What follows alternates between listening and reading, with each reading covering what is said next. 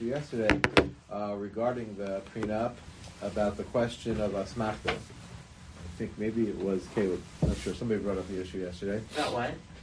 Well, about the issue that the maybe the chassan when he signs the prenup, he doesn't really expect there to be such consequences. Yes, I did. Right. So that is a halachic issue in general, and it's a question how much it matters here. But uh, although this is, as far as seriousness, this is maybe second to the question we were talking about yesterday. So the most serious objection, you know, if you want to rank in terms of seriousness, maybe the least serious objection is it's not romantic to talk about divorce at the time of the wedding. But uh, most serious is the one we've been talking about the past day or two, the issue of is it possibly a coerced get, and that's what we were addressing. Close to that, and maybe associated with that, is another issue that has been brought up, which can be dealt with in a few ways and can be dealt with really from technical approaches. But it is the question of asmachta. Asmachta means a few different things in halacha. This is not the same kind of asmachta that we invoke if we use a pasuk to back up a din, and that's only a din rabbanan. We call that an asmachta. That's not the same word. Uh, the same word. It's not the same meaning. But the word asmachta in this context comes from to rely on something. And the Gemara tells us that there is a issue if somebody makes a commitment. But that commitment was really a contingency commitment.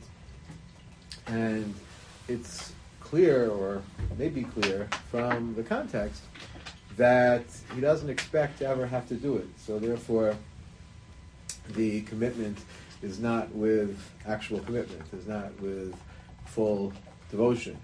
And this is actually one of the biggest problems halachically with gambling. There are a number of problems with gambling. We can talk about that on a Sunday or a different time. But one of the more significant halachic problems is specifically addressed to the winner that if you make a bet with somebody and you win the bet and you end up collecting money, so the Gemara says, the Sanhedrin, that you are pasul l'edus. And one reason why is because of this issue of asmachta, that there is something within the family of stealing there. It may not be direct theft, but collecting money on a bet is often associated with this issue of asmachta, because why is that money coming to you? You didn't actually do anything to earn it. You didn't provide any service to the other person. You didn't lend him any money or break his property, or he broke your property. None of that happened. So why is he paying you? So he's paying you only because he said he would pay you if something happens, because that was the nature of the bet. And the assumption is that when somebody makes such a declaration, they don't expect that they'll actually have to pay it. That they were saying this because they thought that they wouldn't have to pay it. So therefore, the money that's being collected by the winner is coming under false pretenses, coming without justification, rather, and therefore there's something in the world of gezel. It's not actual gezel, but there's something in the world of gezel, we say asmachta lokanya, that that is not considered to be a acquisition, and therefore that's a problem. So the gambling is one maybe more well-known example, but it's an issue in general. If somebody were to say, "Yeah, I'll uh, come to shiur on time tomorrow, or else I'll pay you a billion dollars," so it's probably clear from that context that he only said he's going to pay a million dollars because he was quite sure he wouldn't have to pay the million dollars and that he wouldn't have taken on that commitment if he thought there was any realistic chance that he was actually going to have to pay that. So therefore, the language in that case maybe conveys what's going on. And when you have a contingent commitment like that, there is this concern about smachta. Did you have a question? No, it's not like one Okay, you thought you never had to ask the question, and uh, you were expecting false pretenses. False pretenses. Okay, so that's the issue of smachta in general. So there are those who invoke this concern against the prenup. And it's also, again, difficult to understand because why should that make it any different than the ksuba, which also has that same reality to it? It also comes with a condition in the case of divorce. But be that as it may, whether you find the question compelling or not, there is the technical route. And so, for example, the document can create a language that when a deal is made in a Bezdin Chashuv, is made with a certain degree of formality, so then that itself addresses the concern of Asmachta. So there is a system that is built into the prenup itself. Shmuel uh, took the initiative I saw this morning to send around. I don't know if you had a chance to look at it get a little bit a little more clear because of that. So things are probably still a little confusing about, but uh, there's uh, yeah, there's the details that are a little bit hard to follow. But the general idea, so that was helpful to be able to get a chance to see. So you see there's language that's built in there that this is not nasmachta, this is done with seriousness and with recognition of the commitment that addresses that. Now, in general, the two issues that we're talking about here, they do interrelate. If there is a problem of asmachta, so then we say asmachta lokanya, so it's not a justified kinyan. So then it does bring up one of the main issues that was described in terms of a get musa alpi mamum, that the question of whether monetary pressure disqualifies a get or not. So one of the cases that was described actually by Rabbeinu Yerucham, and he was saying this is okay, but others disagreed with him. But the scenario that Rabbeinu Yerucham described, and at least his conclusion is quoted in the Beis Yosef, if you had a chance to see. So Rabbeinu Yerucham's case was that this woman who wants to get, so she seized her husband's assets. She grabbed some money of his, and she's refusing to give it back unless she receives the get. So essentially, it's kind of a after the fact kind of monetary pressure. In other words, the pressure has already happened, and now it's a question of undoing it. She's already taken the money. So the Rabbeinu Yerucham was of the opinion that that does not invalidate the get. But one was machmir, like the Rashba and others, so then that's essentially what's being described there. So that concern that the money that she would be collecting, if it is asmachta, so then the issues relate to each other. That becomes, we said, the second most serious issue, but it also would contribute to the most serious issue, that labeling it as an asmachta would mean that there is a lack of justification for the money that she's taking, and therefore that would create pressure shelo kedin. So that's something to be concerned about. But again, the way that this is set up, for reasons that we mentioned yesterday and today, shouldn't really fall under that heading. Uh, but this is also, just to mention parenthetically, so I think we alluded to the other day, that there are various legislative attempts in different states in America to try to address this issue, and they have various levels of effectiveness or halachic concerns, and sometimes they go together. So, for example, in New York State, there was a get law in the 80s and a get law in the 90s, and the get law in the 80s in New York State was that the judge would have the ability to factor in if one party or the other is preventing the other from remarrying, so then they could factor that in in terms of granting a divorce. So that doesn't really bring up so many halachic problems, but it also wasn't so effective because there could be a spouse who really doesn't care whether New York State was going to grant them the right to remarry or not, and it didn't really have so much of an impact. The second get law was potentially more powerful, but also significantly more halachically complicated. And there is uh, quite a debate about the second get law and its implications. Is this Yeah. second get law still in effect? I believe that it is, and whether it creates a cloud over every get was in fact an issue that there were those who raised. Uh, others thought that it's far from ideal, but doesn't necessarily create a B'diavad problem. And also the question of whether it inflicts a problem just by existing or only if it's being invoked. But basically, it allows the judge to factor in if one party or the other is preventing the other from remarrying. So then that could be factored in into the asset distribution. So that becomes much more serious as far as monetary coercion, because the concern is so okay, the judge will basically say to the husband, All right, you're refusing to give a get, I'm taking away all your assets and giving them to your wife. So that essentially might be like what Rabbeinu Yerucham described, and to those who are against that, who are machmir on that, so then that would seem to be kind of a textbook, textbook financial coercion. So that's also going to uh, bring up these issues. There's a huge machlokas about that and about just how much of an impact that has. Even those who are makel about this, and their there are them to be makel b'diavad, but they do agree that probably it's not the smoothest law to have in place because it certainly does seem to bring up these complications and isn't necessarily going to end up doing more good than harm.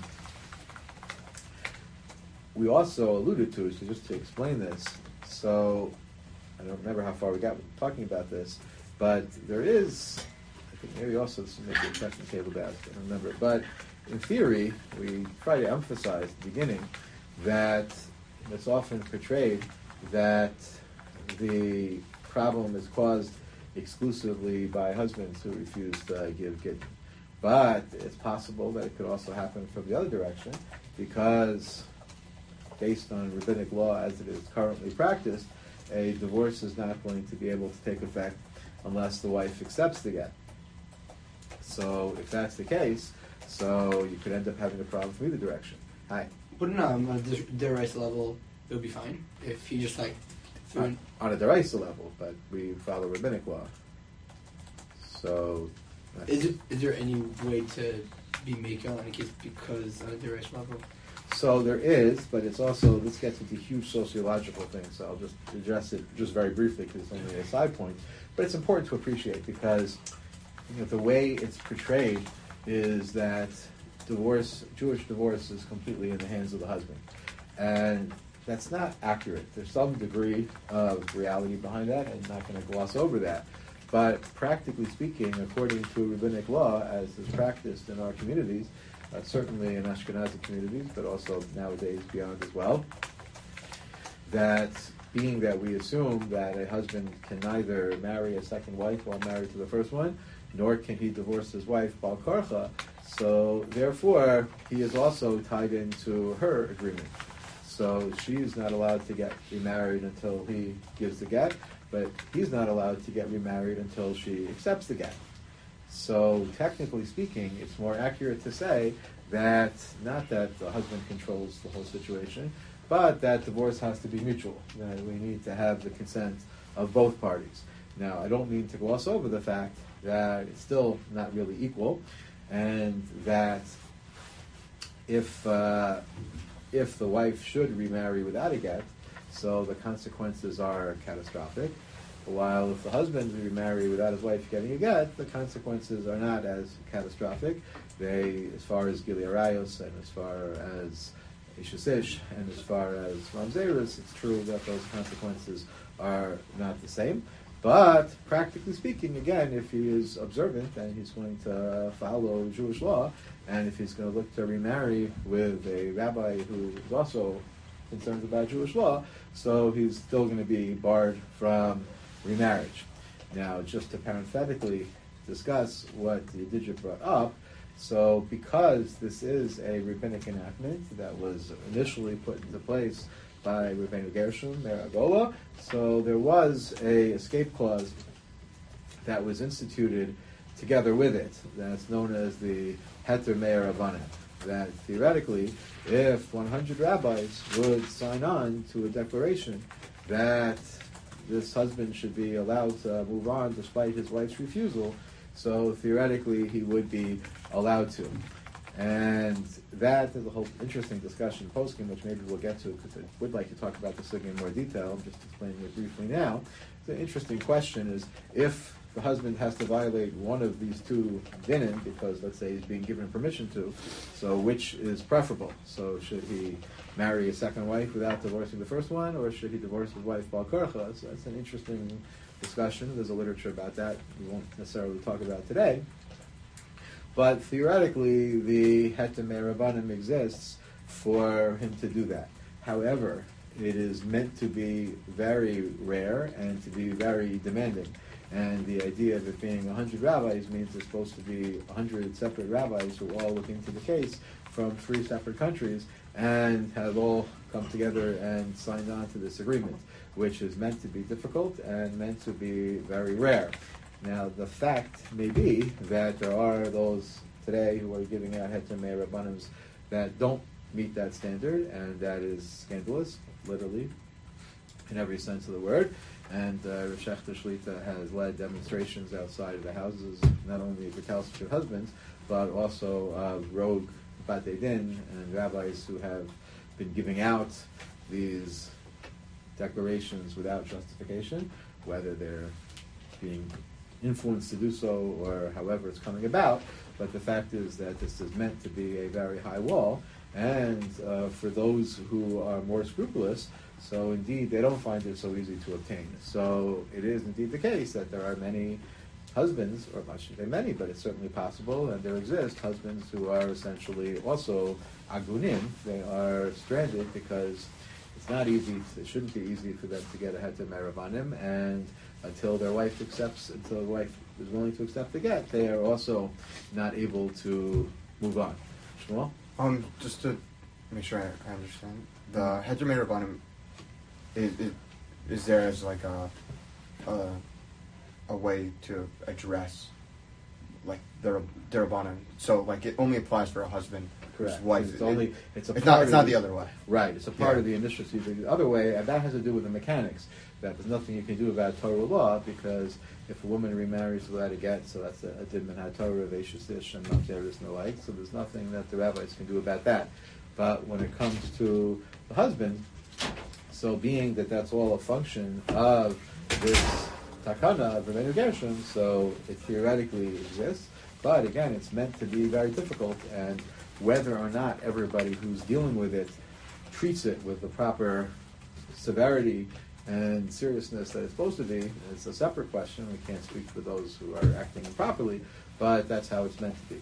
Caleb? Also, whether it's um, divorce bal korcha or taking on a second wife has drastic ramifications for the first wife. Uh, yeah, I guess so. So I said there are elements to consider on each side. So there is a literature about that. Again, maybe we'll get to that topic a little bit later on, time permitting. But I mean, it is it all ties back into our first sugya. That I don't think we're probably getting inyan echad, sugya echad. So everything ties in. So you know, part of, if you recall, the very first sugya that we spoke about was when the Mishnah in the end of the Masechta talks about the justifications for divorce. Is that talking about a, a? Is that talking about it all? So the whole notion of when, if, how was ever theoretically justified by korcha, and you recall that we assumed then that it was possible but still assur. So the parameters are somewhat complicated. Maybe we'll say more about that to kind of close the loop. But for now, just to understand that that's supposed to be really very difficult, if possible at all. And Rav Soloveitchik is quoted, and you can actually read this in his words directly in his letters that were published in English a number of years ago. So there is a letter there where Soloveitchik is a little bit unclear because it's hard to know exactly what he's saying. But, so just to say it first as a quote first, so Soloveitchik is quoted as saying that he would never participate in a Heter Rabbanim because ultimately he feels that it's unjust, that basically it's there to kind of equalize the playing field and mean that just like the wife is not able to move forward, so therefore the husband should not be able to move forward either. So it said that the idea seems to be that he wouldn't participate no matter what, that he basically just would take that off the table as far as he's concerned. If you read the letter inside, it could mean that, but it's a little bit unclear because he starts off complaining about those who unjustly issue Heter Rabbanim. As we just said, he talked about unjustified and inadequate Heter Rabbanim, and then says that he never signed on to one.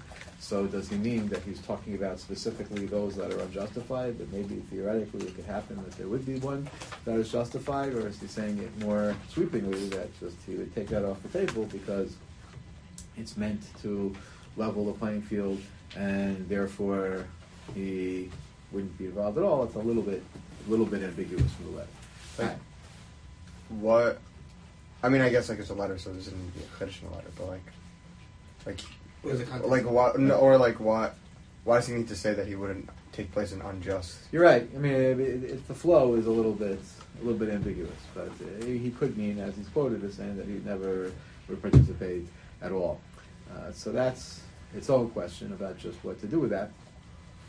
But in any event, so practically speaking, if we are going to be careful about all the details, so it should mean that really, for practical purposes, not in terms of consequences, because that's out of our hands, but in terms of what should be permitted and not permitted, that it's basically, according to rabbinic law today, it should be a more correct statement to say, not that the husband controls the whole situation, but that there needs to be mutuality, and that either spouse can mess things up. Neither spouse can move ahead unilaterally, and either spouse can, through their recalcitrance, get things into a place where it can't move forward.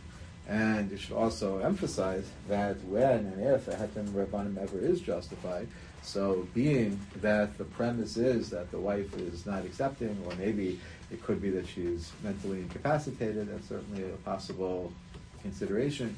But whatever it is, since the premise is that he wants to give a gap, it's just he's not being allowed to.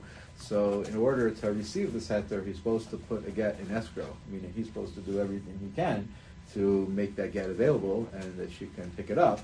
And otherwise, that again is a big abuse of the system. That if he is going to be able to find a way that he can move forward and she can't, so then that's that's part of the big problem that we're finding. So a part of the abuse that you would find today is if a heter is given out, first of all, without justification, or second of all, even if there is some claim for justification, but then it should be with the get being made available to the wife whenever she's ready to take it.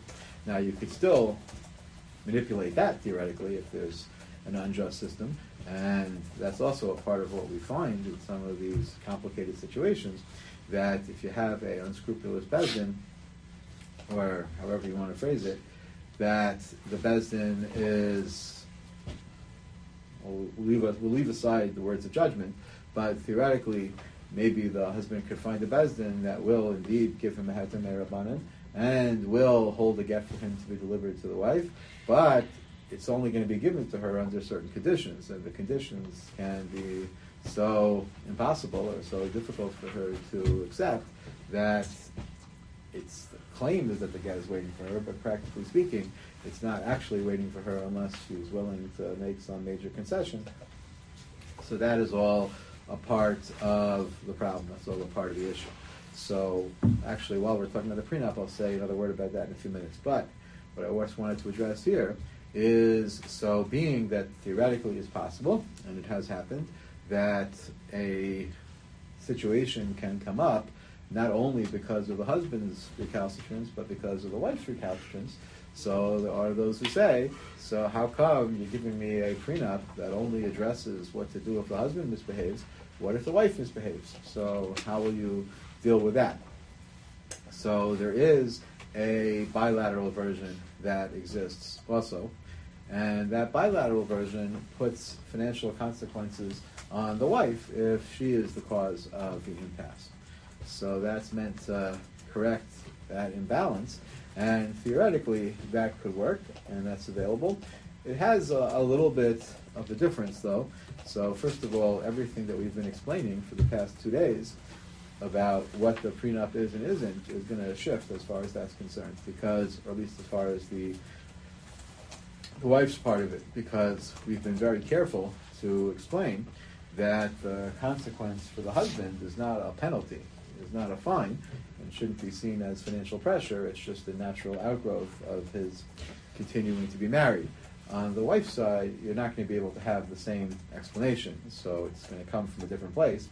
However, it's not going to matter as much because you're not going to have the same consequences of get ma'usa. So this the bilateral version exists. It's not necessarily going to the other side of it is not going to have the same logic and lumdus of what we've been saying the past two days, but the consequences are not necessarily the same anyway. Shlomo. Um, I noticed on the uh, Based in America prenup Mhm. that they mentioned these optional boxes for custody. Yeah, that confuses everybody. so I was just Three boxes. Yeah, Yeah. But regarding custody, I guess it's an outgrowth of, of marriage in this conversation. Is there a halachic stance on what's supposed to happen with the kids. So roughly speaking, this is super complicated, but just to speak about it for a minute. And certainly, by the way, God willing, so you should all get married and you should all sign a prenup. So before you do, give yourself at least five minutes to read this so you can address this issue because this does get complicated. So on the form, so true that it's connected to the next part. So let me just, uh, okay, we can move to that. We'll move to that in a second, and it's connected to that. So but just to, to finish off this point, so just wanted to mention this fact that there is the bilateral version, which has a different structure as far as what would happen to the wife if she refuses to cooperate. And the explanation we've been using for the husband side of it wouldn't apply, but maybe it doesn't have to apply. Rabbi Willig has mentioned that he feels that the, really the one that he's comfortable recommending is the unilateral version that he was part of authoring. Uh, presumably, on the one hand, it's certainly a lot of what we spoke about yesterday you know, when the question was brought up about the harama and the like, and I emphasized how this is really just a strengthening of all the existing aspects of marriage and should be seen as very far from harama and something that is quite organic. So that's a little bit more true in the context of the husband side. That again, it's just an emphasizing of the continuation of the marriage. When you have the penalties placed on the wife, it's not going to be the same. It may still be a good reason for it, but it's not going to be the same. But part of why Rabbi Willig prefers to recommend the original prenup is because there is also a whole pedigree, there's a whole history, and the prenup, despite the controversy that we've mentioned over the past few days, there are many great Gedolim who have endorsed the prenup, and since it's being advertised, being represented as being endorsed by these great Gedolim, so we'd rather stick with the version that they actually saw and endorsed. So all those endorsements are true about the classic one. And the names associated with that, in addition to Rabbi Willig and Zalman Nechemia having been the authors of it, so it's already starting from a place of tremendous strength, but uh, it's also been endorsed by uh, Rav Shechter Shlita and by Rav Ovadia Yosef, Zecher Tzadik Levracha, and uh, by Rav Weiss Shlita. So uh, many have, many big names have signed on to that. You can see them all on the Bezdin of America website, on the prenup website. So they were all signing on to that original version. It's interesting if you read the endorsements of Asher Weiss, he has a letter there where he makes it clear that he is endorsing, but he gets into the lumdus a little bit. Uh, we mentioned that a precedent for the Bezdin of America prenup is the Takanas Shum that is printed in Nachal Shiva, where there there is a document that has a clause in it that if there is ktata, if there is strife and fighting between the couple, that there is a daily sum there that is mentioned to provide for the wife, which seems to be a precedent for the prenup, seems to be pretty much the same kind of idea. So that's probably the case. Uh, Rav Asher writes in his letter that he's not so convinced by that point. He doesn't think that necessarily the Kanashum is the same thing. He thinks that that was actually meant to serve its, same, serve its own purpose, that serve its stated purpose directly that if they're separated and the Lamaisa, she's not going to be cared for because he doesn't feel he has to worry about her. So that's why they put this in to make sure that she will continue to be cared for. He doesn't think necessarily that it's there to encourage the get. So the Nechanami still thinks that the prenup is good and recommended, but just that particular precedent from the Takanas Shum, he wasn't totally convinced by. But uh, you know, if you actually look the third possibility that if you look at the way it's presented in the Nachal Shiva, you can get a nice fancy Nachal Shiva nowadays that has uh, two volumes and has a lot of footnotes and has a commentary. It's a very fascinating sefer to own and to read because it's also quite a history lesson. Here you have documents from the past. Uh, well, he was he himself only lived in the 1600s. You don't have super recent documents, but you have documents that were used up to his time, and there is a commentary that the author Nachal Shiva himself writes on some of these documents. So a lot of fascinating things there. So it sounds like from the Nachal Shiva that he had a, a, third understanding, that he thought that the purpose of that monetary stipend was to encourage them to reconcile. That if, if he's racking up the bills, while they're separated. So then that will be a motivation to get things back together again. So basically, there could be three understandings as to what this monetary stipend is for, or maybe for. And so, what, just to review, what would be the four? So, the worst is to see it as a penalty because that was where the objection was. It would be disqualifying. The one we're seeing it as is not as a penalty, but as the simple consequence of continuing to be married. And yes, that, that will indirectly encourage the husband to end the situation in order to save himself from that cost. But it's not a penalty, but a outgrowth of the situation. The suggestion that Rav Asher Weiss had was that it's there just to provide for her during that time, although again, still endorsing the prenup. And uh, Nachalas Shiva's comment on the document is that it was there to motivate something else, to, to motivate a reconciliation. So that's also possible, and that's all there. The, as we mentioned the other day, the Toras Gittin is, is certainly explicit that he's talking about it as a way of encouraging a divorce, and he thought it was okay because it wasn't a direct pressure on the divorce. It was coming from this side consideration of having to pay for the mizonos. So far, so good. Everybody with me? So now it's just to get one more step to get to Eli Shlomo question. So there are, while we're talking about the prenup, just to mention that there are two parts to the prenup. And the controversy all surrounds what we've been speaking about so far, about the financial aspect. But there's another aspect which should not really be controversial at all. And the truth is, from my experience, I think this is incredibly valuable and by itself would solve 99.5% of all cases. And that's something that really should be encouraged, that even if somebody has an issue with everything else, and say they're a Talmud of Sternbuch or whatever else, they have, uh, if they really do feel that there are concerns associated with the monetary component, so there's another way to write a prenup, and that's also a part of this prenup. That should be far less controversial, and by itself, I think would really solve a huge percentage of the problems, possibly close to all of them. And what that is is the agreement to arbitrate, and that essentially, so being that we're talking about a Beth Din of America document, so here the default is that the couple is committing that should they find themselves in this issue, so they will commit to addressing it in the Beth Din of America. Theoretically, you could use any Beis Din, but that's the default in this case.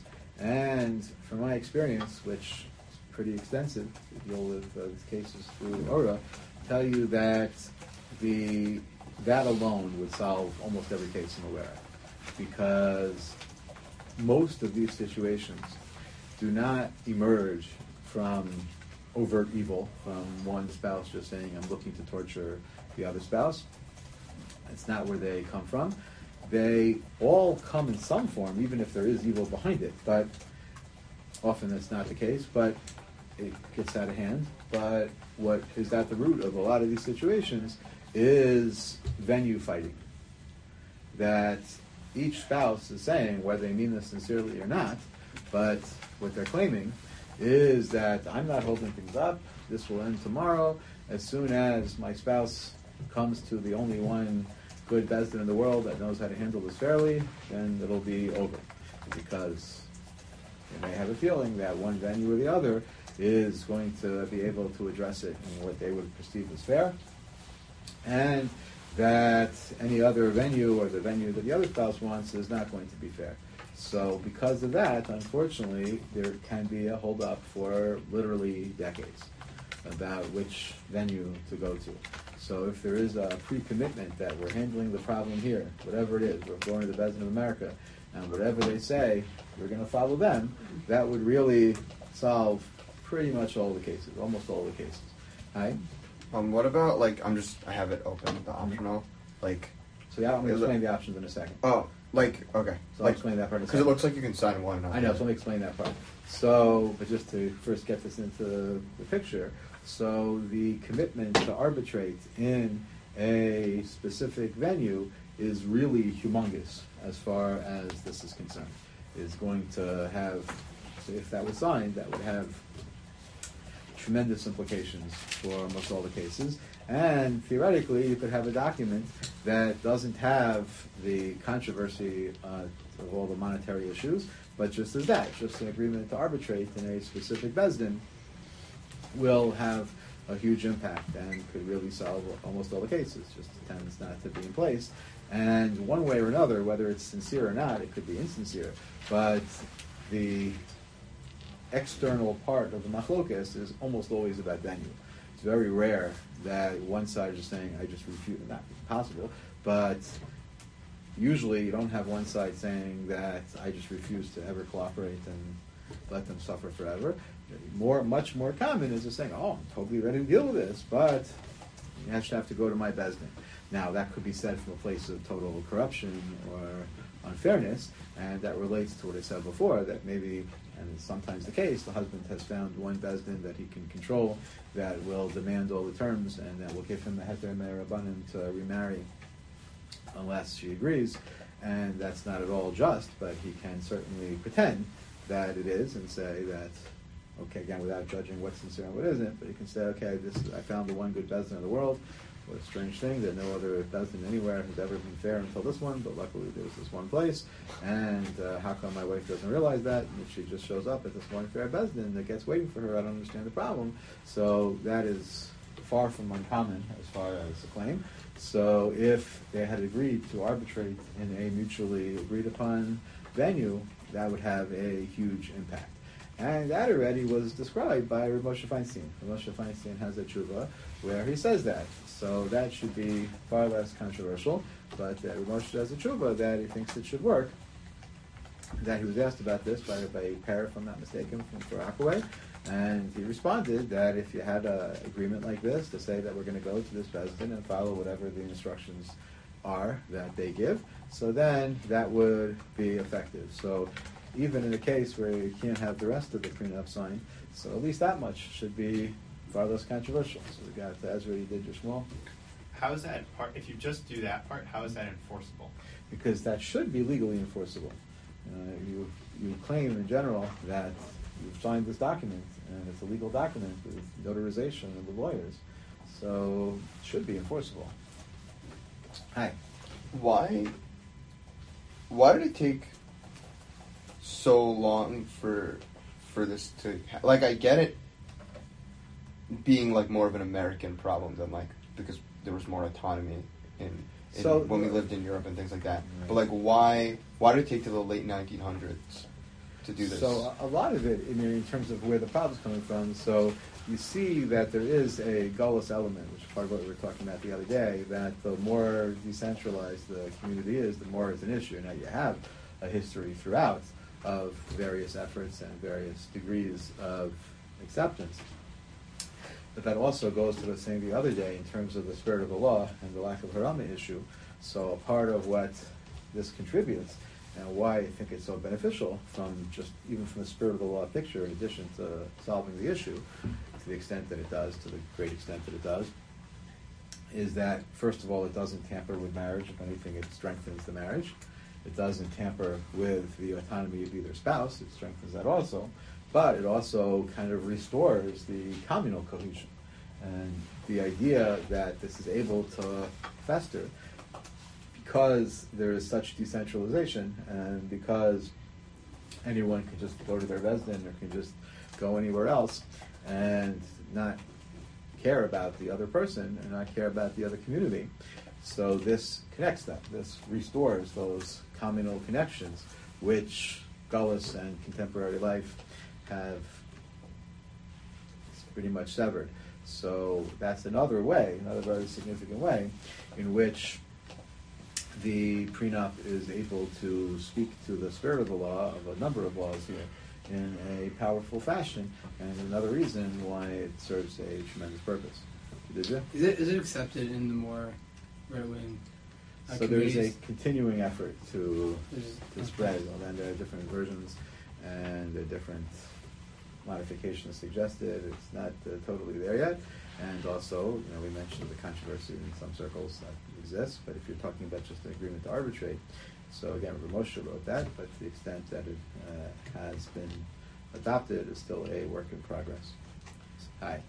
Um, maybe for a different day, or I'm just Sunday. no, no, but it's it's not a Sunday topic. It's just a, Okay, it's like a like it's re- uh, like I'm familiar, but not like so familiar with like the idea and from like and like maybe it was just the fact that it was from JTS, like the Lieberman. Yeah, like, so the whole history behind that. So that that's also got a lot of details. So, so God willing, can try to revisit that also. So here, uh, in terms of this agreement to arbitrate, so just to go back to what was asked before, so that's where there's our confusing three-column option, because you're agreeing to arbitrate in this case it doesn't America. So the question is, how much? Why is it so late every day? So like every day this time it gets to be this time. So the question of how how much do you agree to? So the form offers three options for a couple of reasons why it offers three options. But you could do it in a minimal way. You could say that you're going to agree just for the purposes of the get to submit to this Beis Din. So at least it will address that fundamental sticking point. Or you can say that you will submit to the Beis Din for all purposes, and which usually the main things would be assets and custody. So you can submit to the Beth Din of America for the get and for the asset distribution and for the custody. And there's a middle version which leaves just assets without custody of children. So there, when it's when it's nogea, so you should certainly feel free and encouraged to consult with a lawyer as to what you feel comfortable signing. But certainly speaking, strictly speaking, halachically, we have a prohibition of arkaos. So that's also a Gemara in Gittin. So we really would advocate having a beis din deal with everything. But for whatever reason, people are sometimes wary about Bate Din, and we don't want to let that get in the way in terms of the more pressing issue. So theoretically, the commitment could be that you'll just agree for this purpose and not necessarily reserve the right to address the other aspects of the divorce separately. And maybe sometimes there'll be a justification for that. So without necessarily entering into the judgment of that, on paper, we would normally say we want a Beis Din to handle everything. But if for whatever reason, so you're not ready to sign that, so we don't want that to be a sticking point, so we want to at least make sure there's an agreement to address the get, so you have those three options. When it comes to custody of children, so that's a whole sugya in of itself, there's Gemara's about that, but usually in many states in America, so the government's going to insist on a veto or a approval as far as that's concerned. So sometimes that's going to get a little bit more complicated anyway. But basically, that's what those that's what those three columns are meant to represent, and that's all a subset of the fact that the document is providing the service of having the venue selected, which again would solve a huge percentage of the problems. And really an even bigger percentage than otherwise because saying that most people are not presenting as totally evil, whether they're actually evil or not, whether they're Pintel or Russia or not, but they're usually not saying, yes, I just plan on making my spouse suffer. Most of the time, it is presented as, oh, I'm justified, and my spouse is just not being reasonable. And when they realize that if they go to the one reasonable venue that exists in the world and agrees to cooperate, then it'll be immediately over, and it's not me who's delaying it, it's them who's relaying it. So whether that's honest or sincere or not, and without saying which one it may be, but could be anywhere along the spectrum, but so it's presenting as a venue dispute, whether it's true or not. So having the venue clarified would make a huge deal, would make a huge impact. But even if it's not presenting that way, even if the husband, let's say, is saying, I'm just not interested in cooperating.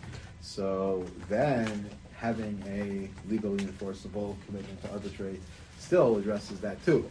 And therefore, generally, even in those situations would help. So the majority of situations are presented as a venue dispute, But even if, or even with say venue disputes, it's usually about the venue. But even if it's not explicitly about the venue, or if it's about some kind of claim, so it's still presented as the venue that the spouse wants me to go to is not going to properly address my claim, or whatever it is, is not going to be addressed. So the nature of this agreement is to say, okay, you have whatever complaints you have, you have whatever positions you believe need to be heard out, and so we'll go to, we'll agree in advance that this is gonna be a fair place that will consider everything that needs to be considered. So then that should be able to address this in a satisfactory fashion. Okay, so those are some of the main points. We still have to also look at other views about how Kfiyah works. We spent a lot of time focusing on the Rambam, but we have to figure out how the Rambam compares to other traditions. So we will, God willing, go see that, and there's a lot to do, but uh, we have a little bit of perspective on some of these issues. Tomorrow we got to talk about Kitzaveh, we got to talk about Zohar, maybe we have to talk about